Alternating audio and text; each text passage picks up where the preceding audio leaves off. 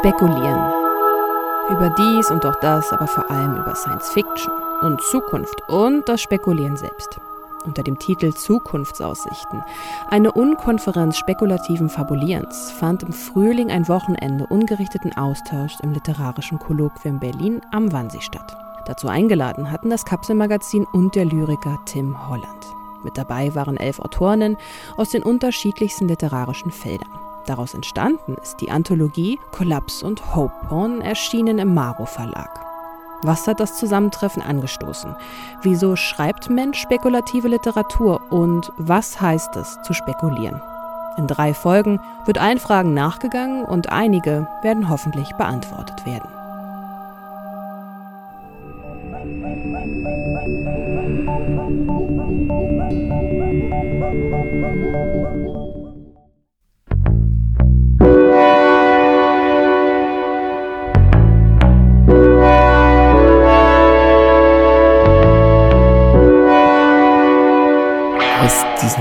Dämlichen menschlichen Konzepten rauszukommen von Steuern oder Elektromobilität.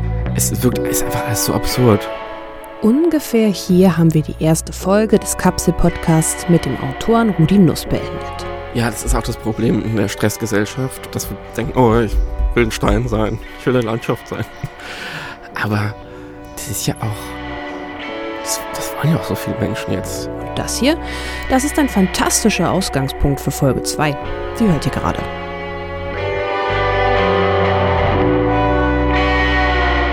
Es wird einfach ganz selbstbewusst davon ausgegangen, dass ihr, geneigte Hörende, bereits diese Erfahrung machen durftet. Lieber für eine Weile ein Stein sein zu wollen, anstatt eines Menschen in genau diesem Sonnensystem.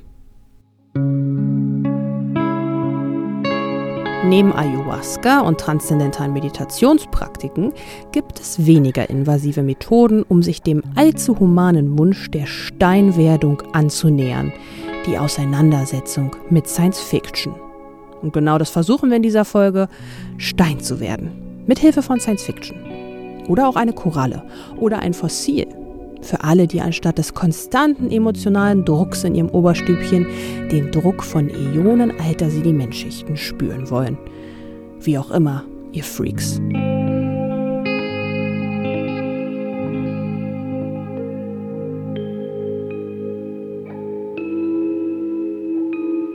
In der ersten Folge hatten wir dieses Spielfeld ja bereits beackert. Science Fiction im Einsatz, um unbekannte Gedankenräume und Subjektivitäten aufzumachen. Ihr erinnert euch und falls nicht, zurück auf Los und die erste Folge nochmal hören. Oder? Jetzt die Hörgeräte schärfen für Regina Kanyu Wang. Science fiction or speculative fiction in general um, is a genre that cross the boundary of margins and uh, to take a position from those marginalized people. Behaltet das für den Moment mal im Hinterkopf. Regina Kanye Wang ist mit Science Fiction groß geworden. Seit der Grundschule fühlt sie sich dem Genre verschrieben. Gerade stapeln sich bei ihr aber eher die akademischen Essays. Sie macht nämlich ihren PhD an der Universität Oslo. Ihr Thema? Science Fiction aus China. Just to, to think outside of, okay, our current society is this, and to think outside of the box, to think about those people that have been historically marginalized. Es reicht doch einfach mal mit Geschichten über Menschen, die fremde Planeten entdecken, entdecken auf dieselbe Art wie Kolumbus Amerika entdeckt hat, die dann da hängen bleiben und die indigene Art mit ihrem Menschsein nerven. Es geht halt immer so um menschliche Besiedlung von anderen Planeten und wo es dann irgendwie gar nicht so um die Beschaffenheit geht, sondern doch immer nur um dieselben Intrigen und alles, was auf der Erde auch sein könnte eigentlich. Irgendwelche Kriege und Handelsgeschichten und so.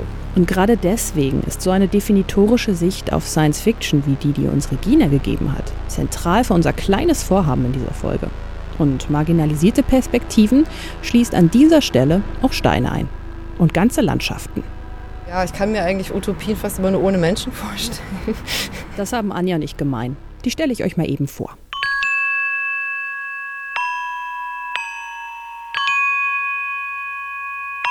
Anja Kümmel schreibt.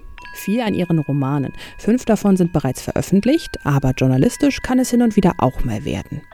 Und in der Kapsel Sonderausgabe Träume, da war Anja mit einer Geschichte dabei. Genau die brachte ihr Interesse an posthumanen Blickwinkeln ans Licht. Das hat mich schon dazu angeregt, auch mehr über utopische Zukunftsentwürfe nachzudenken. Das war schon so eine Challenge auf jeden Fall. Eine Challenge, weil aus ihr eher dystopische Sachen rausfließen, wie sie selbst sagt. But this ideal society can't be for all.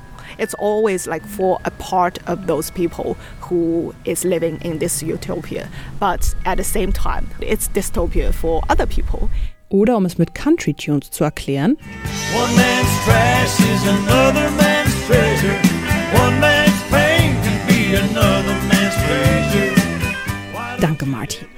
Ich meine, hat mal jemand die ganzen Drachen, Exoplaneten oder Rußmännchen zu Wort kommen lassen, die unter den Wahnvorstellungen der menschlichen ProtagonistInnen leiden mussten?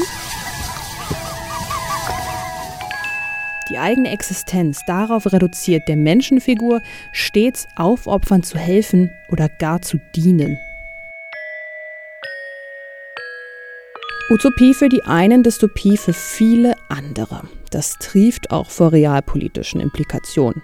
Vorherrschaftsfantasien sind in ihrem Kern fast immer rassistisch und wirklich immer imperialistisch. Like sometimes, like people of color are not hum as human as white people. There was a time like that. Und wenn wir ehrlich sind, ist diese Aussage mit etwas mehr Präsens als Präteritum zu verstehen. Regina trägt diesen Modus des Not as human aber noch weiter. When I write in English, I usually choose a non-human perspective. Im Chinesischen wiederum läuft es für sie eigentlich immer auf eine menschliche Sicht hinaus. Im Englischen sei sie ein Alien. Also nicht wirklich, aber irgendwie doch. Pretty sure I am human. But when I realized that, okay, there is a non human part of me uh, when writing in a different language, like to different markets, then that can also like um, transfer back to my mother tongue, like transfer to my like own identity, and it kind of provides me a new way of thinking how to open a new door for writing, I guess. Und wenn Mensch dann so eine neue Perspektive ausprobiert, wird auch mal in die Trickkiste gegriffen, um der eigenen Vorstellungskraft Starthilfe zu leisten. Oder kürzer ausgedrückt, es stellen sich die What-if-Fragen.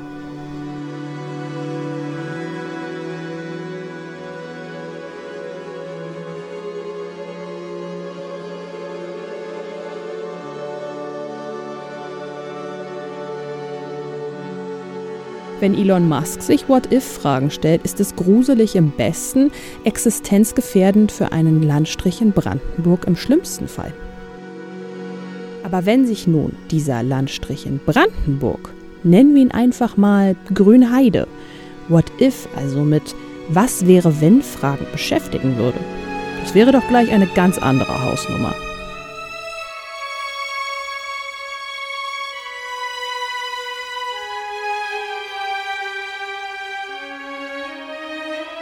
The human and the non-human world is not that separate. Walle er der Grünheide ein eher tragischer Umstand. So there is not that sharp boundary. Okay, there is a large human, but there is oh, that not that prestigious non-humans that we can exploit or oppress.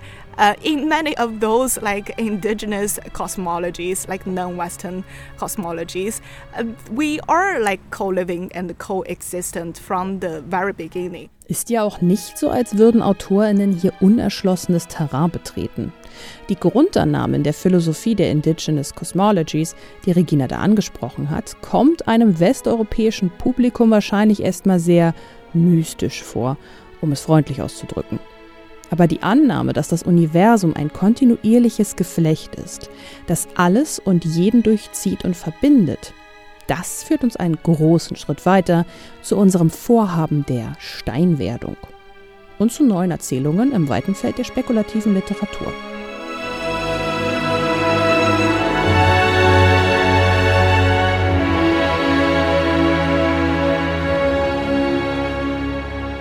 Kommen wir aber zu etwas Greifbarem zurück. Bücher, ganze Anthologien, wie die Maro-Anthologie Kollaps und Hope Porn. In dieser haben sich alle Autorinnen mit Textbeiträgen verewigt, die auch an der Unkonferenz teilgenommen haben. geleitet von dem Vorhaben, in einer ungewissen Zukunft sowas wie Hoffnung zu finden. Das alles auf den deutlich weniger beschrittenen Pfaden der spekulativen Literatur.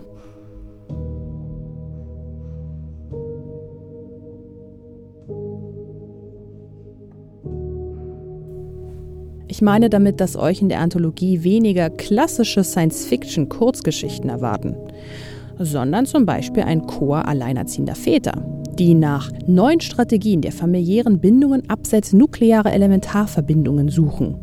Um hier einfach mal direkt die Autorin Svenja Viola Bungarten zu zitieren. Oder Anna Hetzer, die habt ihr in der ersten Folge kennengelernt. Die macht einen Streifzug durch verschiedene Arten von Schaum. Und Anjas Geschichte, darin kommt eine religiöse Aliensekte vor. Und Rudi Nuss, previously heard in Folge 1, bei dem dreht es sich um den Sexual Transmitted Mond. Buchteaser over. Was die Beiträge aber eint, ist, dass sich alle von Fantastik haben leiten lassen. Das lässt sich auch gut übernehmen, auch wenn Mensch nicht fantastische Geschichten schreibt. Oder ihr macht es wie Regina und fangt an, fantastische Elemente in Wissenschaftstexten zu suchen. Humanity works can actually provide us more inspirations um, to really think outside of the current mode of the society, like what is other possibilities outside of capitalism, for example.